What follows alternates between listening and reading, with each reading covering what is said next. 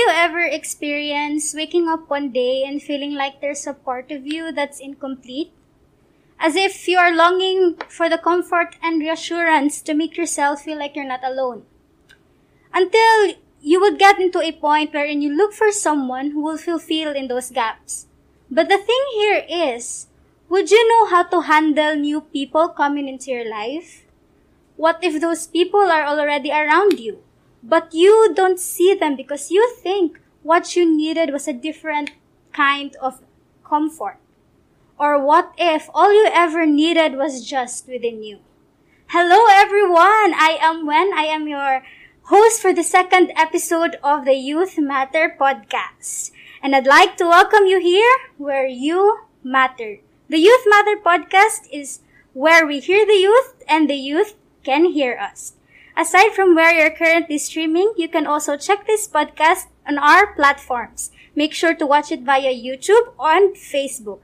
The podcast episodes are also available in audio format, posted in Anchor and Spotify. The links to these streaming sites are shared along with these postings we appreciate if you join in our conversations through the comments section below and share this podcast with others as well. Hello everyone and welcome to our podcast. And for today's episode, we are joined by a very special guest, a registered clinical psychologist, Dr. Erickson Batikan. Thank you very much, Wen. Uh, it's my honor to be here. Uh, of course, uh, aside from being a clinical psychologist, I've been doing some mental health advocacy for uh, almost 15 years now. And I'm so happy that the youth is now getting involved with your organization through this organization. And uh, it's a pleasure and it's a privilege. I hope that those who are watching right now, you can learn something from this uh, very meaningful discussion. And for today's episode, no, before we dig in what will be our topic, and I know everyone, this is um, a topic where we can relate into, where we've all been before. Diba? Loneliness can really have a huge impact on how we see life. We have a lot, uh, we have lost someone or people in our lives, and it's truly very hard to recover from it to a point where it would be hard to let anyone come into our lives again. And I believe that is what we all can relate to. For today's episode, we will be talking about relationship. But before that, no, um, before we will answer the questions from earlier, let's define first um, what is relationship or um, to which people are we limited to have it with um, relationship uh, is not limited to the what we call romantic relationship. The first relationships that we had, um, this would be with our family members because we are born with this uh, particular environment. So we establish attachment and we establish emotional bond with our parents and our siblings and the people surrounding us. In the absence of the family members, we uh, relate and we establish that kind of relationship with uh, our caregivers. So practically the people who we grew up with, these are the people that we relate and we establish uh, those kinds of relationship. And then later on, as we socialize with other people, that's how part of our development, um, we get interested with other people uh, with the opposite sex or maybe with the same gender. And that's how when the romantic relationship would come in uh, that is uh, one thing um, like millennials they are bounded with the definition of relationship into romantic mm-hmm. so um, but relationship is more than that diba? it is as long as there is an investment in um, connectedness emotions there yes. is an um, um, where you can relate on to people and it is not just bonded with person um, as long as you invest your emotion towards something um, you can call it as relationship in the traditional uh, perspective, uh, we view relationship, yung first relationship natin is uh, by blood, meaning family members. But I guess with the growing uh, complexities in life nowadays, and more and more parents are working abroad, sometimes children are being left with the caregivers or even the extended family members. So, attachment is a very, very important uh, role and factor in establishing a uh, stable relationship. That is why it all starts uh, during childhood days or during the childhood period. If you're able to satisfy that psychological need, you are emotionally attached to your caregivers, to your parents, and to your siblings. That's how you can really say that you're ready to uh, venture into another relationship outside the family environment. So, to the youth right, uh, out there listening and watching right now, it's really very important for us to establish first a good relationship with our family members. It develops us to become more flexible in different situations. It prepares us to become more um, uh, flexible in terms of dealing with different personalities because sometimes within the family din ay nagkakaroon ng mga differences. How much more if you're going to venture into another uh, relationship outside uh, the family environment. That is what you call the romantic relationship. So don't rush things. Uh, it will just come when you're mature enough, physically, mentally, uh, emotionally, and um, even spiritually. In um in terms of um what we call that sir, di ba? Um doc na you mentioned there are a lot of relationship, di ba? Um which relationship do you value most and why? Uh, family relationship is the most important foundation, uh, even in the development of our personality. Uh, that's the foundation, uh, actually. That is why, if you can remember beautiful memories while growing up with your family, with your with your mom and dad, and with your siblings, that can give you a sense of emotional attachment and security.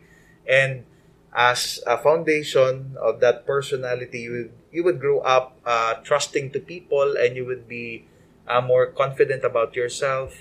So, um, uh, karamihan na nagkakaroon ng mga problema when you rush things and yung family relationship is hindi stable. And then sometimes, you know, uh, uh, teenagers and the youth, they look for other relationships outside the family relationship because they were not satisfied and that's a very um, uh, not very good reason to uh, automatically jump into a romantic relationship because you're not satisfied with the family relationship.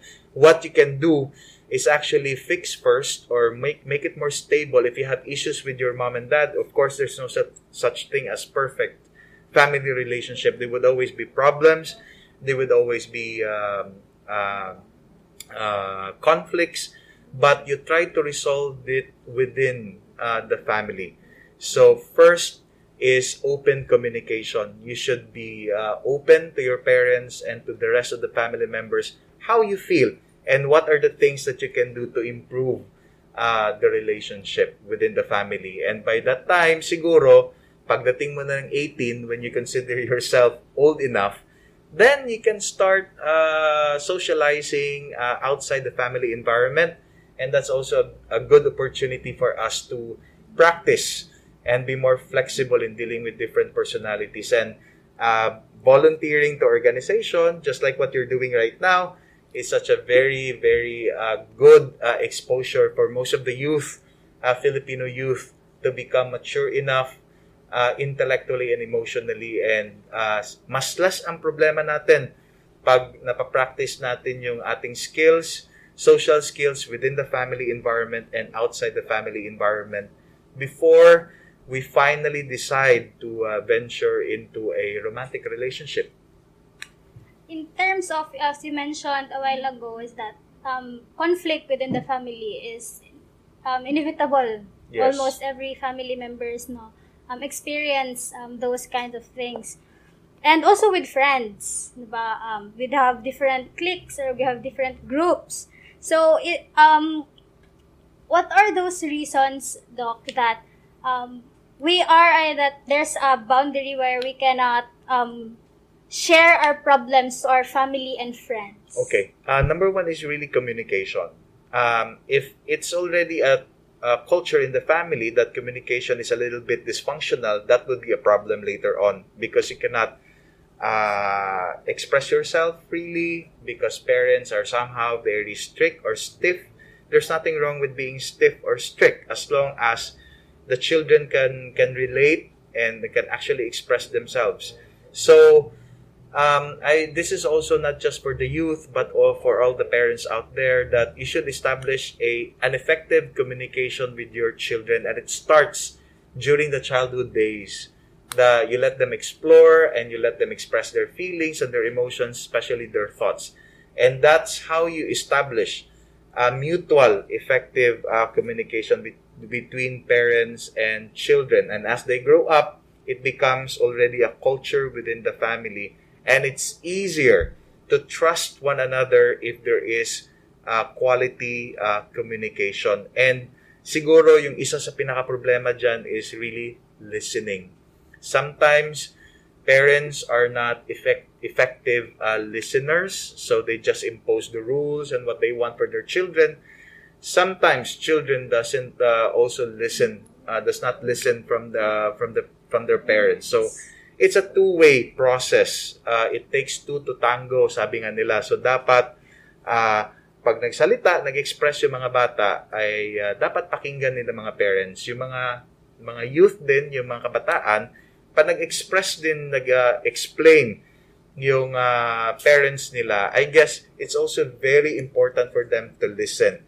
Kasi yun ang problema sa communication eh. No one is listening. Uh, both parties wanted to talk and talk and talk So, walang nakikinig.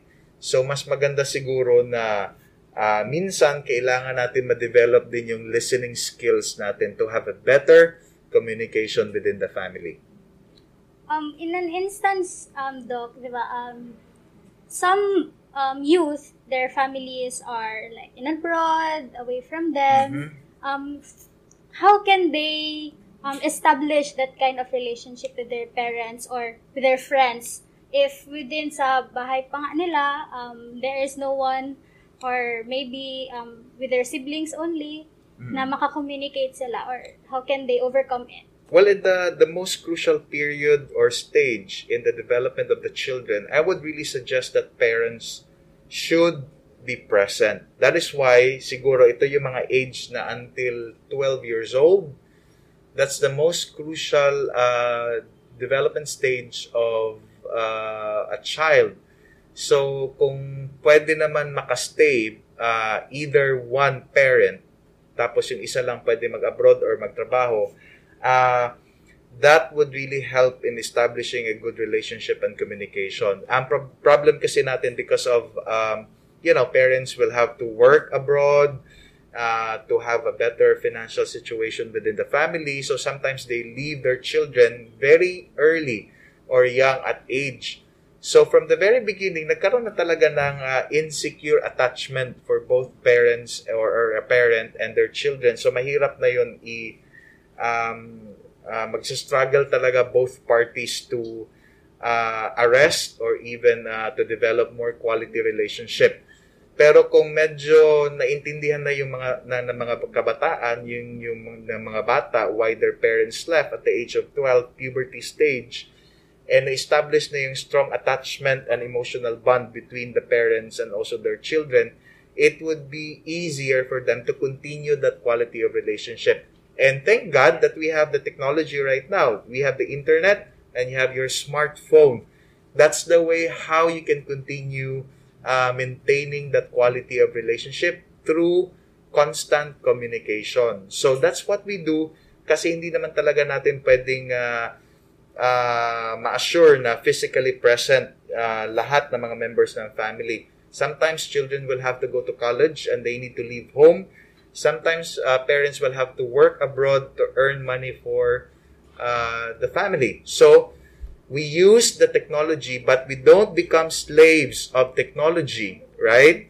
Uh, for the youth out there, please don't become slaves of the technology, but you can use it to your advantage communicate constantly to your loved ones. And parents should also make effort na pag ganitong time, dapat mag-message uh, tayo, magtawag, mag-update, and all of these things.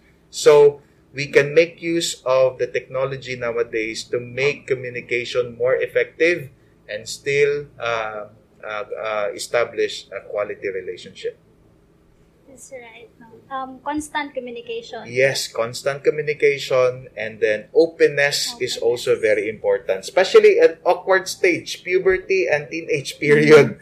There's so many uh, issues going on, like the physical changes, uh, socialization, sometimes may bullying sa school, problems with yung uh, the sexual and reproductive uh, system, hindi na maintindihan ng mga bata, hindi masyado ma-explain sa school because of the, uh, the, the, the society is a bit conservative.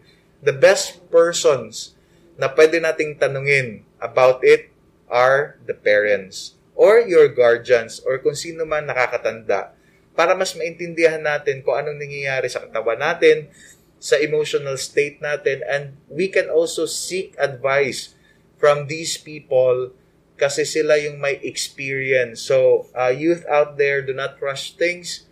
Trust your caregivers and your parents because they will not uh, they will not let you parang ano hindi hindi nila hayaan na may mangyaring masama sa inyo uh, do not ever think that it's uh, uh, parang they go against your opinion. It's just okay to be idealistic because youth nowadays are very idealistic and part yan ng uh, stages of development natin. But make sure you are being guided uh, uh, ng mga adults na merong wisdom and may uh, experience in life.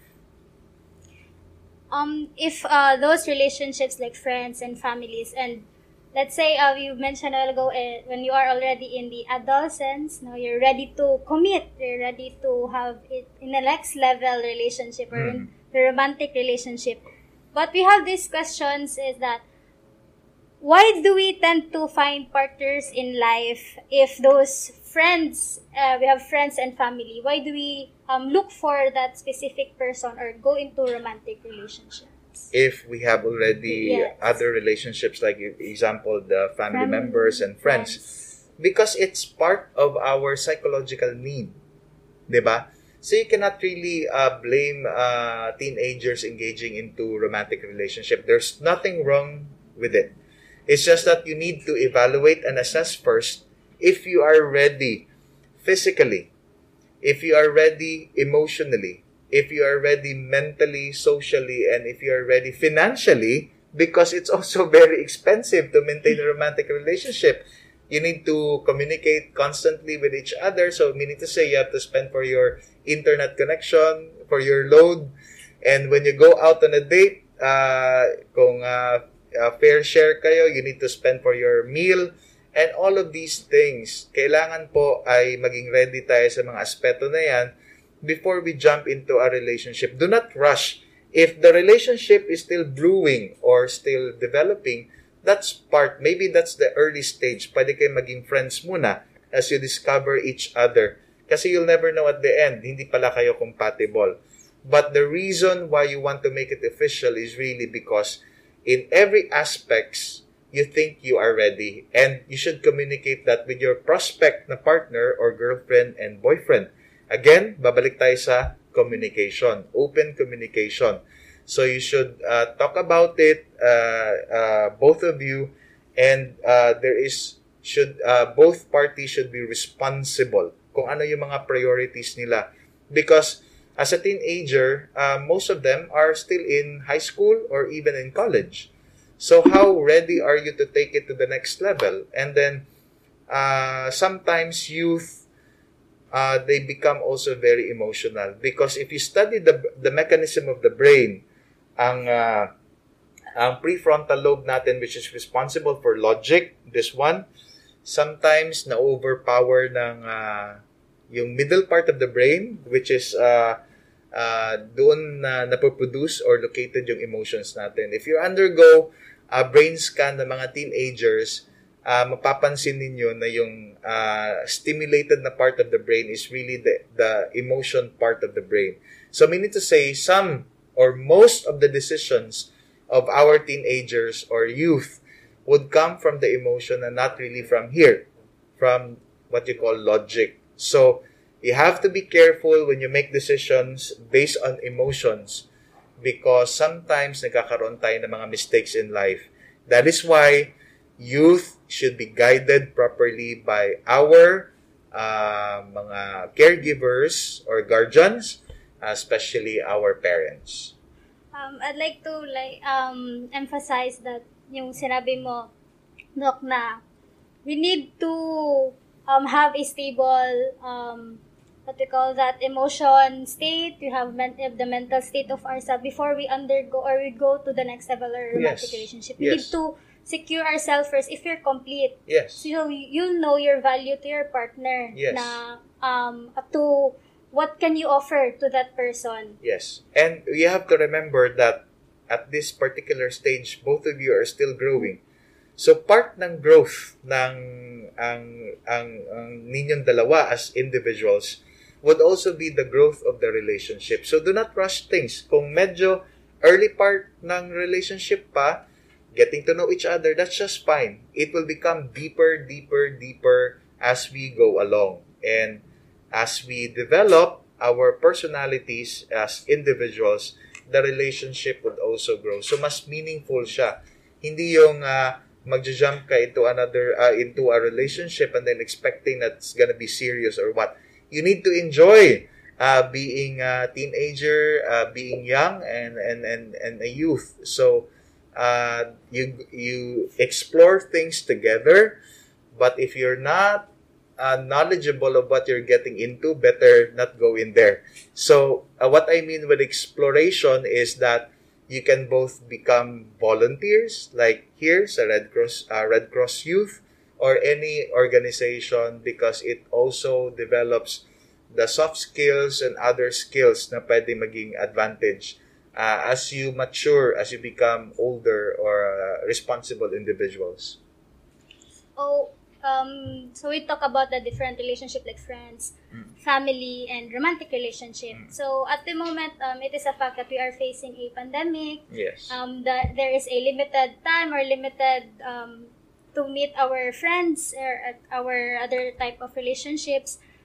But how can this um, relationship, family, friends, and romantic one, can help us through this kind of um, situations that we have right now? Yes, and so we have different reactions when it comes to, you know, uh, how to deal with uh, yung lockdowns and the restrictions that we have because of the COVID-19 pandemic. It's all, almost been like uh, a year now. Uh, I remember in our city, we had our lockdown during March last year. It's almost March now. So it's been a year. And a lot of people, not only the youth, are struggling really to uh, survive the situation because we are being affected not just psychologically but also economically, politically, and all of these factors contributed. And some, they develop some uh, adjustment problems. The family, friends, and even romantic relationships would serve as our social support and moral support to go through this difficult situation. So, um, they help us become more positive in life. They help us become more resilient in life. And it makes us a stronger person knowing na merong mga tao na sumusuporta sa atin no matter what happens. Like, for example, with the uh, new system or academic, uh, ano yung sa school, yung sistema sa school natin because of the online class and uh, the modular program na whatever ang ini-impose ng school ninyo, ah sobrang laki ng adjustment na ah, kailangan pagdaanan ng mga students and our relationships, whether it is family, friends, or even romantic relationship, would serve as our support support group because they understand, they they they empathize with us what we are going through at this moment. So it can be also very positive kasi nakaka-survive tayo even in this uh, amidst the difficulties and this crisis because we know someone that uh, you know these people really care about us and they love us no matter what in terms of of we have already existed na existing na friend um um relationship with other people in terms of uh, meeting new people diba? this question the first question in the um, first part um what are the benefits in meeting new people or being in a new um, relationship like friendship or any types of relationship? There are advantages and disadvantages no? Kasi if you're going to use the internet there are so many groups right there or you meet a lot of people using different apps. And it's good when you can um, we can you can socialize virtual socialization ang nangyayari because limited yung physical uh, socialization nowadays. But you have to be very, very careful kasi maraming napapahamak uh, meeting new people online because you never know what they're showing on screen would be uh, the real uh, personality and then you'll never know their intentions. Maraming napapahamak po dyan. So, I guess uh, we should be um, uh, cautious about meeting new people. But if ever you'll you'll be able to uh, meet some people that you can say na talagang um, pwede mo masabing kaibigan, maging kaibigan, pwede maging best friend. That would add up to your uh, emotional security because you can say na meron pala mga taong pinapalaga, pinapahalagaan ako, meron pala mga tao na pwede ko talagang ma-express yung emotions ko, yung opinions ko, yung sarili ko at tanggap ako. That is also very helpful. But again, uh, we don't trust uh, basta-basta kung sino lang yung uh, nami-meet natin, especially pag online. Because pag online, uh, hindi natin alam kung anong intention ng tao ng taong yon sa iyo. So, if ever meron kayong ma-meet, uh, let the relationship grow and get to know each other more before you finally trust uh, that person, whether friends lang or even uh, romantic uh, relationship. In some cases po, Doc, um, also me, I also experienced uh, this kind of situation. Why is there a, like a struggle for someone to engage with other people?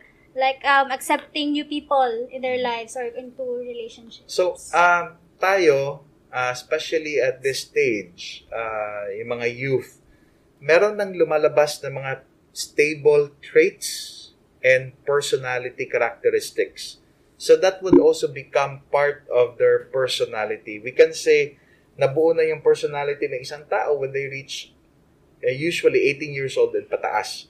'Di ba? Meron mga taong introvert na not comfortable with so, uh, socializing with other people. Meron ding mga taong extrovert. So we have to go back again to the family environment, to the environment that you grow up with kasi yun ang pinaka biggest factor in uh, influencing uh, your personality later on in life. But meron talaga mga tao na introvert, meron naman talagang extrovert kasi hindi naman pare-pareho yung mga tao. Some people, they're already content with five, four, three friends. For some people, they need to explore and and meet other people because they love being with people. So, iba-iba yung mga personalities natin. And uh, we should accept that and we should uh, respect that. But it doesn't mean to say na hindi mo na pwedeng i-improve. Pwede pa rin i-improve if you're, you think you're aloof, you are socially withdrawn, that, that part of your personality can still be improved by joining organizations and meeting uh, new people in that way. You'll be able to adjust uh, to different situations. You become more flexible And then, uh, meaning to say, pwede ka rin maging uh, uh, sociable kahit konti. Pwede mo siyang ma-modify, pwede mo siyang ma-develop. So, what can, um, like, advice na lang po in terms of those people na na nagas, uh, that struggles to um, interact with other people? Well, for those people uh, who are struggling in terms of socialization or interacting with other people, give yourself a chance. Because most of the most of the lessons in life we learn through experience. And when, when you say experience interaction with other people. So you go out and the best way is to join organizations. Be a volunteer. Kasi a volunteer uh, you meet other people, uh, you, you're being exposed to different environments, and then you value yung tinatawag nating group work, and then in, in return, you develop your social skills.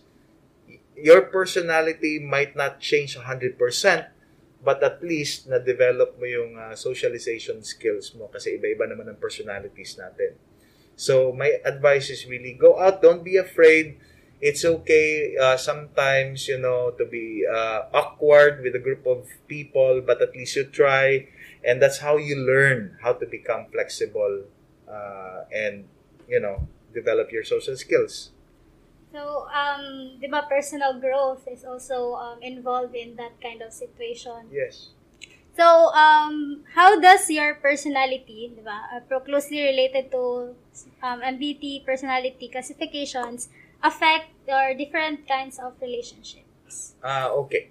So for some people, just like I've said a while ago, may iba-ibang personality. Ah, pinaka most common siguro talaga and then alam na ng um, na usual na yung mga tao kasi nasa-search natin sa Google is introvert and extrovert. So how does it affect the relationship? Ah, sometimes ah, yung partner mo or yung girlfriend boyfriend mo, if you are an extrovert, sometimes you need a partner to balance yung pagiging sociable mo. Sometimes you need an introvert, someone who is more uh, homebody, so someone na pwedeng uh, um, what do you call this one? Um, uh, pwedeng makapagbigay sa iyo ng another perspective na it's also good to stay at home or to be with just two people, hindi kailangan na group of people. So it enhances your your uh, uh, other skills in terms of socialization. And it changes also your perception na for some introvert to be with other people para na-appreciate mo na it's good pala uh, to have uh, you know to expose yourself to other people. Like for example when I was in high school I was a little bit introvert I'm scared of meeting people but when someone uh, and uh, maybe a one, two, or three classmates approached me and they became very, very close to me. After few months or even years, I was able to appreciate na masarap pala may merong kaibigan. Masarap pala nga mag minsan-minsan meron ka rin kausap. Kasi sometimes yung mga youth natin nahihirapan silang makarelate doon sa ibang tao. Kung meron silang mga qualities na somehow pareho ng isang tao na yon mas nagiging comfortable sila with that person and the more that they'll be able to express themselves uh, and their opinion. So, ang problema kasi kaya nagkakaroon ng sometimes depression yung mga youth natin is that um, uh, they they they have limited uh, defense mechanism or outlets. So yung mga friends natin, they can also be our outlets in terms of expressing our emotions and our opinions. And they can really help. They can provide you that venue and that outlet and also uh, you can feel you're being accepted as a person. Even if hindi ka naman perfect you have uh, mga traits na gusto nila meron din silang traits na hindi nila gusto. And they can provide uh, feedbacking. When you say feedbacking kung ano yung behavior mo or medyo hindi acceptable sa norm uh, sa society natin they can give you advices or sabi sasabihin sa iyo when uh, medyo uh, ano ka na uh, very yung behavior mo is not accept, acceptable. So how would you learn kung ikaw lang mag-isa? Uh, usually our friends and even your partner girlfriend boyfriend will tell you kung merong med, may part sa personality mo na pwede mo pang i-improve that's why they can really be a big help In improving your one's improving uh, one's personality. Oh. So we've mentioned um, a while ago, sir, no, I'd like to emphasize that, that your personality also will have in changes if you have into um, you're into different kinds of group or into different kinds of relationship because I believe that um, if you surround with different kinds of people and the um, attitude or the um, upbringing of them, you will manifest those um, attitude or their mindsets. So, um, why would we be happy if we um, if we undergo relationships? Because I believe that um, you said a while ago that it takes two to tango. So we need a companionship into our lives. So I want to know the deeper understanding into why do we really need to have a, a relationship or why would be happy as a person if you are into a relationship? Uh, as I've said, it's a need and also part of the process, the exploration to uh, to really uh, discover more about yourself. By engaging in this kind of relationship, you, you're not only discovering other people, but you're also discovering your inner qualities. So for some uh, teenagers, uh, especially for those na talagang under 18 pa, nagde-develop pa yung kanilang personality, this is part of the exploration until they uh, they can say that they have uh, already yung tinatawag na identity achievement. Identity achievement uh, to reach that kind of uh, category or level, you need to have a lot of experiences and you have to explore a lot. Kasi may mga different categories yan. Merong identity moratorium, meaning pag identity moratorium, hindi pa tayo nakapag-reach ng uh, stable personality natin, yung tinatawag na identity achievement. Meron ding uh, identity uh, diffusion, eh, talagang nag, nag-explore tayo pero medyo yung diffusion ay may may may disadvantages din kasi napapariwara o napupunta tayo sa mga hindi maganda mga mga grupo or mga medyo hindi magandang influences sa atin. Kaya siya diffused. And then, ang what is really important is that you learn from those experiences, you take it, yung mga lessons learned, kasi hindi naman perfect lahat ng mga relationships somehow you will meet persons that would hurt you or somehow you meet persons na hindi kayo compatible and then you learn that you bring that with you and then you become a better person uh, and then you accept also your mistakes your weaknesses and also your strengths as a person when you reach that kind of level na meron acceptance both your weaknesses and your strengths you're comfortable already with yourself physically so you ask yourself what are the things that I want to develop uh, physically? Are you content with what you're seeing right now in the mirror? If you want to lose weight, lose weight, engage in sports because you want to be strong and healthy. Uh, all of these things. Emotionally, you consider yourself childish. You want to become mature. Intellectually, you want to you want to know more. So these are the different facets and factors that make up of a personality and you learn that along the way as you establish and then you interact with other people or you have this romantic relationship as they say. In terms of ano, um, having a healthy relationships to with your friends and family, di ba? Mention, always mention ni Doc is that have an open com- communication with um, with those um, friends or family members and and go to interact with them. But some people, um, they're called um, seasons, diba? In every um, group of people, na there are seasons um, of our lifetime that they are in our lives. Yes. Um, um, sometimes because um, sometimes they come in then and then they go. go. And that's the question, Doc, is that why people um, have a difficulty to let go of those friends or um, relationship with other. Because we have this tendency to become emotionally attached and dependent with other people. So, pag halimbawa, nawala na yung tao na yon, nawala na yung relationship na yon, feeling mo, hindi ka na makapag-move on. Feeling mo, you are incomplete. Feeling mo, wala nang saysay yung buhay mo, mundo mo, kasi uh, for the longest time, dun ka na nakadepende sa isang tao na yon. So, meaning to say, when you get into a relationship, you should feel satisfied and content with what you have. By the time that that person leaves for whatever reason, you can still get up and you can still value yourself. Walang nawala sa'yo, meron lang taong umalis, but for sure, meron din darating. So, self-love is very, very important. You cannot give what you don't have. Love yourself first before you can share that love to another individual. Make sure that you yourself is complete before you engage to another Yes. relationship. Hindi ako naniniwala sa uh, sa phrase na you complete me because even if you hindi mo pa nami-meet yung tao na yan, you're already complete as an individual. You're born uh, in this world alone. So meaning you're complete, kompleto ka. Do not ever think na pag nawala yung tao na yon ay hindi ka na makakabangon. Of course, that's just a phase, that's just a part of your development, that's just a part of your experience and what you can carry yung lessons learned to become better individual.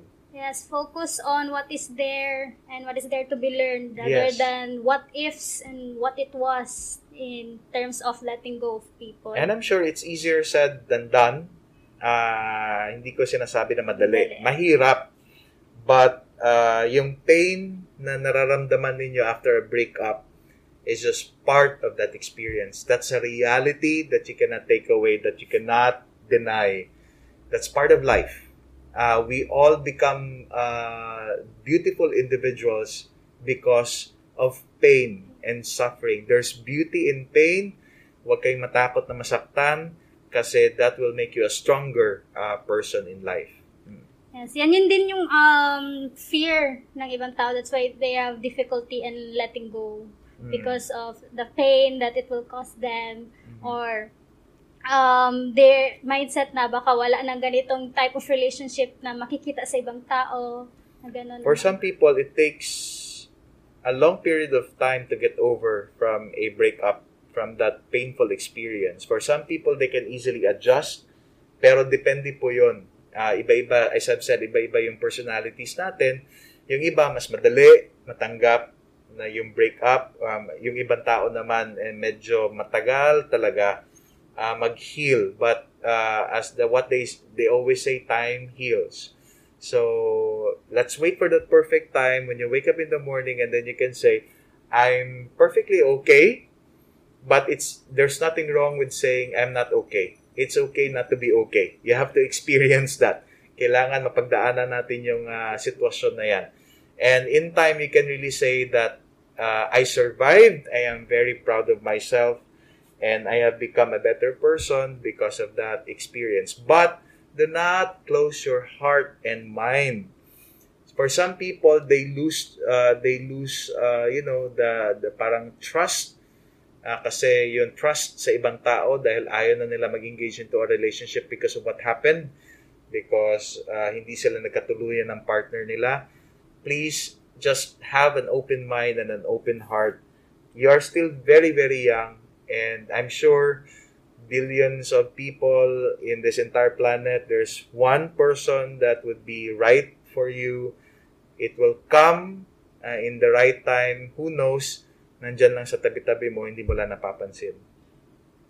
In terms of friendship po, Doc, in letting go of friendships, um, if we let go of them, um, is that what we call na, it, it does it mean that we are giving up on them? If you're letting go, uh, if you're if you want to give up a person, it doesn't mean that that person ay um, wala nang value sa life mo. There are so many situations in life that you have to let go a person. Uh, whether it is uh, romantic or whether it is uh, friendship. You know, uh, halimbawa, uh, meron ng sariling buhay yung tao. Best friend mo, may pamilya na siya, ikaw single ka pa, marami na siyang responsibilities and is working or she's work, working really very hard for uh, his or her family. So meaning to say, eh, you give time and space for that person kasi meron na siyang uh, another priority in life. Hindi na kayo magkatugma. Pag sinabi mong i-let go mo, i-give up mo siya, but it doesn't mean na kakalimutan mo siya. He or she would always occupy a special place in your heart because friendship doesn't mean you have to be physically present. For some people, yung friendship nila, it would last a lifetime even if they just see each other once every 10 years. Yun yung mutual understanding because the relationship, the experiences that you had in the past, it is something that you consider special.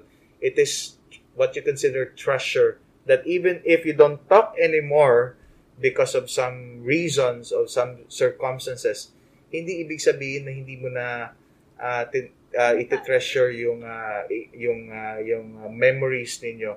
He or she would always be special to you because um, iba-iba lang yung uh, direksyon natin sa buhay. Ikaw papunta dito, siya naman ay uh, uh, dito dito naman sa magkaiba yung uh, road na tinatahak ninyo. Pero it doesn't mean na kailangan magkalimutan. Uh, you yourselves, alam ninyo na both parties tinitreasure nyo yung friendship at tinitreasure nyo yung memories. Uh, even if nakikita lang kayo once every 10 years, it doesn't really matter anymore. um, in terms of having a um, lasting or lifetime relationship with friends, with fam- I with what we call that um, our romantic relationship, Doc, what advice can you give to those people who are aiming to to be in a better relationship? Anong magagawa nila sa sarili na na?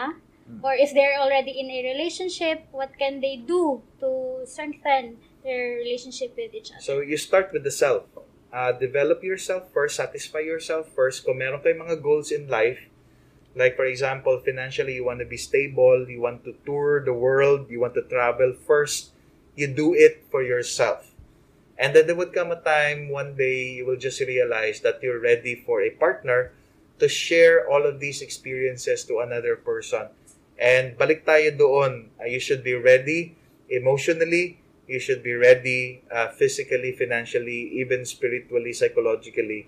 And then, when that ra- uh, right person would uh, come, you can say na I would like to spend uh, the rest of my life with this person. And it takes a mature mind to say that. That is why when you're young, you don't decide uh, parang rush na mga decisions because sometimes uh, hindi basta-basta yung decision na yan. Remember, once you decide, it's not only based on feeling, but it's also commitment in the relationship. Like for example, five years na kayo and then, then one day you you wake up and then sasabihin mo na parang nag-less yung love ko sa tao na to, hindi wala ng excitement, wala ng uh, thrill, parang hindi ko na siya nami-miss. That's not a gauge na you don't love a person because ang decision mo to love a person is not just a feeling, but here, it's in your brain. You decided already to love that person. So you stick with that person because you have the commitment. Unless you have other reasons. But yung love is not purely emotion. But part of it is actually decision to love that person. Kung medyo uh, tumatamlay na yung relationship ninyo, so what you can do is uh, encourage your partner, your girlfriend or boyfriend to um, to explore other things. You you do activities together so para magkaroon ng spice in yung relationship because even if you've been together for 20 years, there would still be something that you will discover in that person when you wake up in the morning. It takes a lifetime to know a person. So, that would make it not boring. Hindi kayo dapat maboard sa isa't isa kasi mayroon kayo nadidiscover every now and then with that uh, person, with your wife or husband, with your girlfriend or boyfriend. Yun, um, we need to be complete as uh, self-sufficient natin ang um, ourselves, 'di ba? Before we engage into a relationship with other because we don't um, rely our own or ourselves to others. Example, our happiness, Exactly. um, what we want to do in life, 'di ba? You surround your people or find people that um, fulfill different things in your life. Na it not just it's, it is not just our friends. Um, we have different um, um, groups, 'di ba? Example, if you want to go biking, it's not just um, your family or do this. Pwede ka naman maghanap ng ibang friends na you, ha- you have different um, level or want to experience in life. Dapat um, we will not surround ourselves in just a specific group. We need to explore, diba? Uh, we need to- Exactly. We need to explore. So meaning to say your life is not only hindi siya umiikot sa isang tao lang. It has to be balanced. Meron kaming meron ka ring time sa family mo, meron ka ring time sa friends mo, meron ka meron ka ring me time Yes. na you want to do things on your own. And uh, and of course, meron uh, uh, meron ding uh, uh, what you call this one activities na kayong dalawa magkasama to make it really balanced. That's right, no? Um, we have different um, relationships, um, friends and family. As mentioned earlier, na it's not just bounded with romantic. Um, we have different kinds of relationships um, that we can have.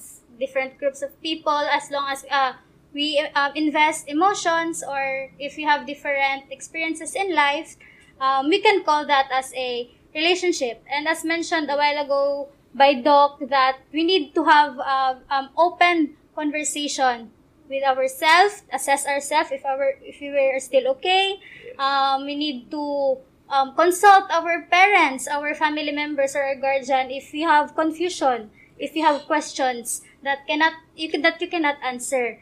And also, um, having having relationship outside with your family could also help you to know yourself more, to know your strength, to know your weaknesses, and also to develop yourself into a next level of t- type of relationship, diba?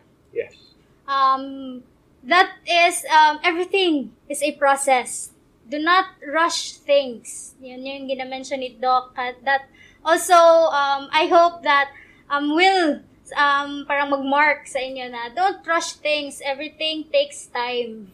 In terms of letting go, Exactly. moving on. Though the pain is there, the pain is there, just feel it. Diba? That's one way in moving on, feel the pain. Because you can never walk away from pain, though. Yes, diba? exactly. You can never walk with, um, if you walk away from it, it will walk with you. Babalik at babalik yan. Um, if you don't feel The Youth Matter, a mental health awareness podcast, is composed of three episodes centered on mental health disorders, relationships, and pressure. We hope that our sincere effort and personal stories would remove the stigma around mental health conversations and intensify suicide prevention. This is brought to you by the Davao City Red Youth and Health Services with the support of the International Federation of Red Cross and Red Crescent. since you already heard uh, the text and got to listen to some of um, personal experiences regarding with this episode entitled relationship it's finally to introduce our we hear you segment or podcast segment where we, we listen to your concerns and provide subjective insights that we hope will help you in dealing with those situations. So we asked you to send it through the Google Forms, diba? Um, along with the um, postings or the um, trailer of this podcast. So from uh, the code, code name Milky Way, now according to him or her, I have been very distant with my father for a very long time. We seldom talk ho- talk at home, and we seem like we live separately even if we are at the same house. Even my parents are always fighting and shouting at each other, which really annoys me, but at the same time makes me sad. I always pretend that I'm not affected, yet I can't help but sometimes cry as I go to bed at night. How do I deal with this kind of atmos- atmosphere in our home? Um, okay. Um, siguro marami nakaka-relate yan, no? Na mga youth or mga teenagers. But I think that's a very difficult situation and it takes um, understanding yung family dynamics to resolve that. And most of the time, we offer family therapy or family counseling kasi it doesn't only involve the person, yung anak, but also dapat merong participation and cooperation ng mga parents because the ones that's uh, affecting the the child uh, yung family members especially the parents. Because the family atmosphere hindi siya maganda and hindi siya conducive for establishing a more stable and uh, quality relationship. So um, um, as they always say minsan ang nagiging biktima ay yung mga anak and sometimes we blame the children why they are depressed or uh, why they're why they are uh, exhibiting some abnormalities or maladjustments. Pero hindi nariri, na nariri-realize ng mga parents though, uh, na sila pala uh, contributed to that uh, development of the disorder especially depression. And it's sad to say na yung nagiging victim is yung anak Ah, kasi napapasa sa kanila. Kumbaga, ang may problema talaga is the entire family. Naga-manifest lang yung ah, signs and symptoms doon sa anak. So, sometimes we blame the child. Bakit ka depressed? Kasalanan mo yan. Pero hindi nila nare-realize na part pala sila sa dahilan kung bakit nagkaroon ng depression yung bata. So, I would really suggest this would take uh, the entire family or all the members of the family to participate and cooperate to resolve that issue. But in your own little ways, what you can do is to reflect sa kanila. Uh, kung ito yung pinapakita nila, they're always shouting and arguing in front of you, and then they would what you can do is gawin mo yung kabaliktaran. You show kindness. You're being calm. That's why when it uh, nami-mirror sa kanila yung ginagawa mo, yung behavior mo, mapapaisip sila without you telling them that what they're doing is not right. It's a subtle way of telling them, you're affecting me and you're part of the problem. Nagkakaroon ng shame on their part, nagkakaroon ng guilt, and then, pinaka-importante, ma- ma-realize nila na uh, hindi pala maganda yung ginagawa natin. So, even if wala, uh, hindi mo sila tinuturuan kung anong dapat nilang gawin to establish a peaceful environment within the family. But, kung ikaw, you start it within yourself, and then nakikita nila, bakit kaya, bakit kaya ganito yung attitude or uh, attitude or uh, ways ng anak namin, masyadong kalma. So, parang sila mismo as adults, nahiya sila, buti pa yung anak natin, mas nakakaintindi compared sa atin. That's a very subtle uh, way of at least influencing your parents on how to really establish a more peaceful environment within the home. But I would really suggest if that's the case and that's a situation, especially if it's really severe, I would really recommend you seek help from a counselor or even a psychologist and a psychiatrist and you involve all the family members so that they be, they become aware of the situation and also mabigyan ka ng early intervention before pa siya mahulog sa isang uh, serious mental problem or even a psychological disorder. Needs um, you need to seek help. Then yes. In terms of this kind of situation. Oh. So another um, sender doc, no, um, with uh, ano ng code name niya, but according to him, um, How do you recover from friends which we considered dearest but lost them along the way? Okay, whatever is the reason why they have disappeared, maybe it's because of death or maybe because it was just a decision. Uh, and whatever, for whatever reason, uh, you have to remember that your life doesn't stop in there. That that person is part of your life and in that period of your uh, period of your life and somehow you need to move on and you need to give yourself a chance to meet other people and re-establish another connection another quality a relationship or quality friendship. But what is important again is that uh, that person will always be remembered and will always be special to you. Uh, do not also expect that the next person that will come into your life will be exactly the person na nawala sa buhay mo kasi iba-iba po ang tao na pwede nating uh, makilala and pwede nating maging kaibigan. But remember, give yourself a chance and socialize and give other people also a chance to come into your life. Huwag po nating isarado ang ating pag-iisip, huwag nating isarado yung ating puso So, life has to move on. And then, who knows? Uh, may marami pang experiences uh, na pwede mong ma-experience, na pwede mong maranasan with another person. But different perspective, a different person. Different person, person. maybe a different uh, experience. experience. So, so be ganun. open. Open to... lang tayo. And then do na, uh, we should not get stuck with that kind of uh, yun, yung na dapat siya lang talagang best friend mo or siya lang talagang kaibigan mo. So, parte na siya ng buhay natin ay hindi na yan mawawala. Pero dapat maging open tayo for new experiences.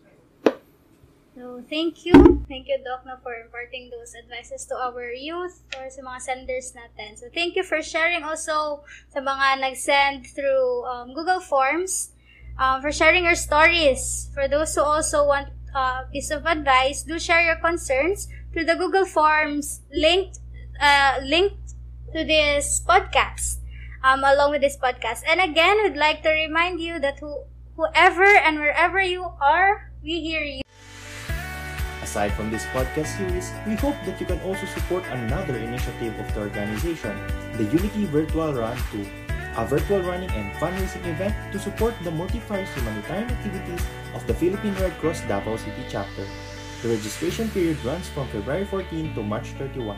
You can check out the details for this fundraiser through the link shared along with this posting. I have to say that this episode was very comforting because I know na um, we experience um, we experience the same thing in, in terms of relationship. Um, and I hope we um, we all can draw inspirations and find those missing puzzle pieces of our lives from this amazing talk. Thank you so much, um, Dr. Um, Erickson Batikan, for joining us in your in our second episode of our Youth Matter podcast. And is there anything you'd like to share to our youth um, before we end our show or our podcast? Uh, just uh, continue learning and do not rush things until you can say that this is the time for me to engage in a relationship because I am physically, mentally, emotionally, and spiritually ready. So for those who wants to reach out also, you can find me on Facebook, uh, Dr. Eric Patikan, or my YouTube channel, Dr. Eric Patikan. And maybe you can message me uh, privately for your other concerns, uh, and I can, uh, I can I can also reach out and give you some advices on different matters. Thank you very much.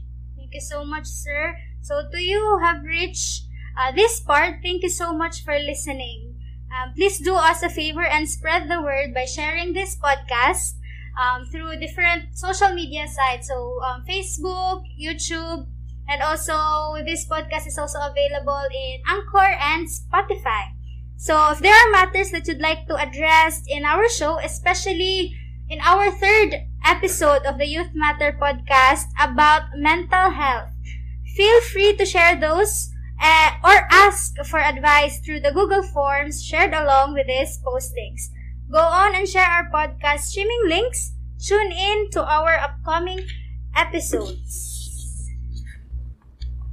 So before we finally end this episode, we will leave you with this quote by Colonel West. So according to him, you, you have to recognize that there cannot be a relationship unless there is commitment, unless there is loyalty, unless there is love, patience, and persistence. So thank you everyone for listening to the Youth Matter podcast, a podcast where we hear the youth and the youth can hear us.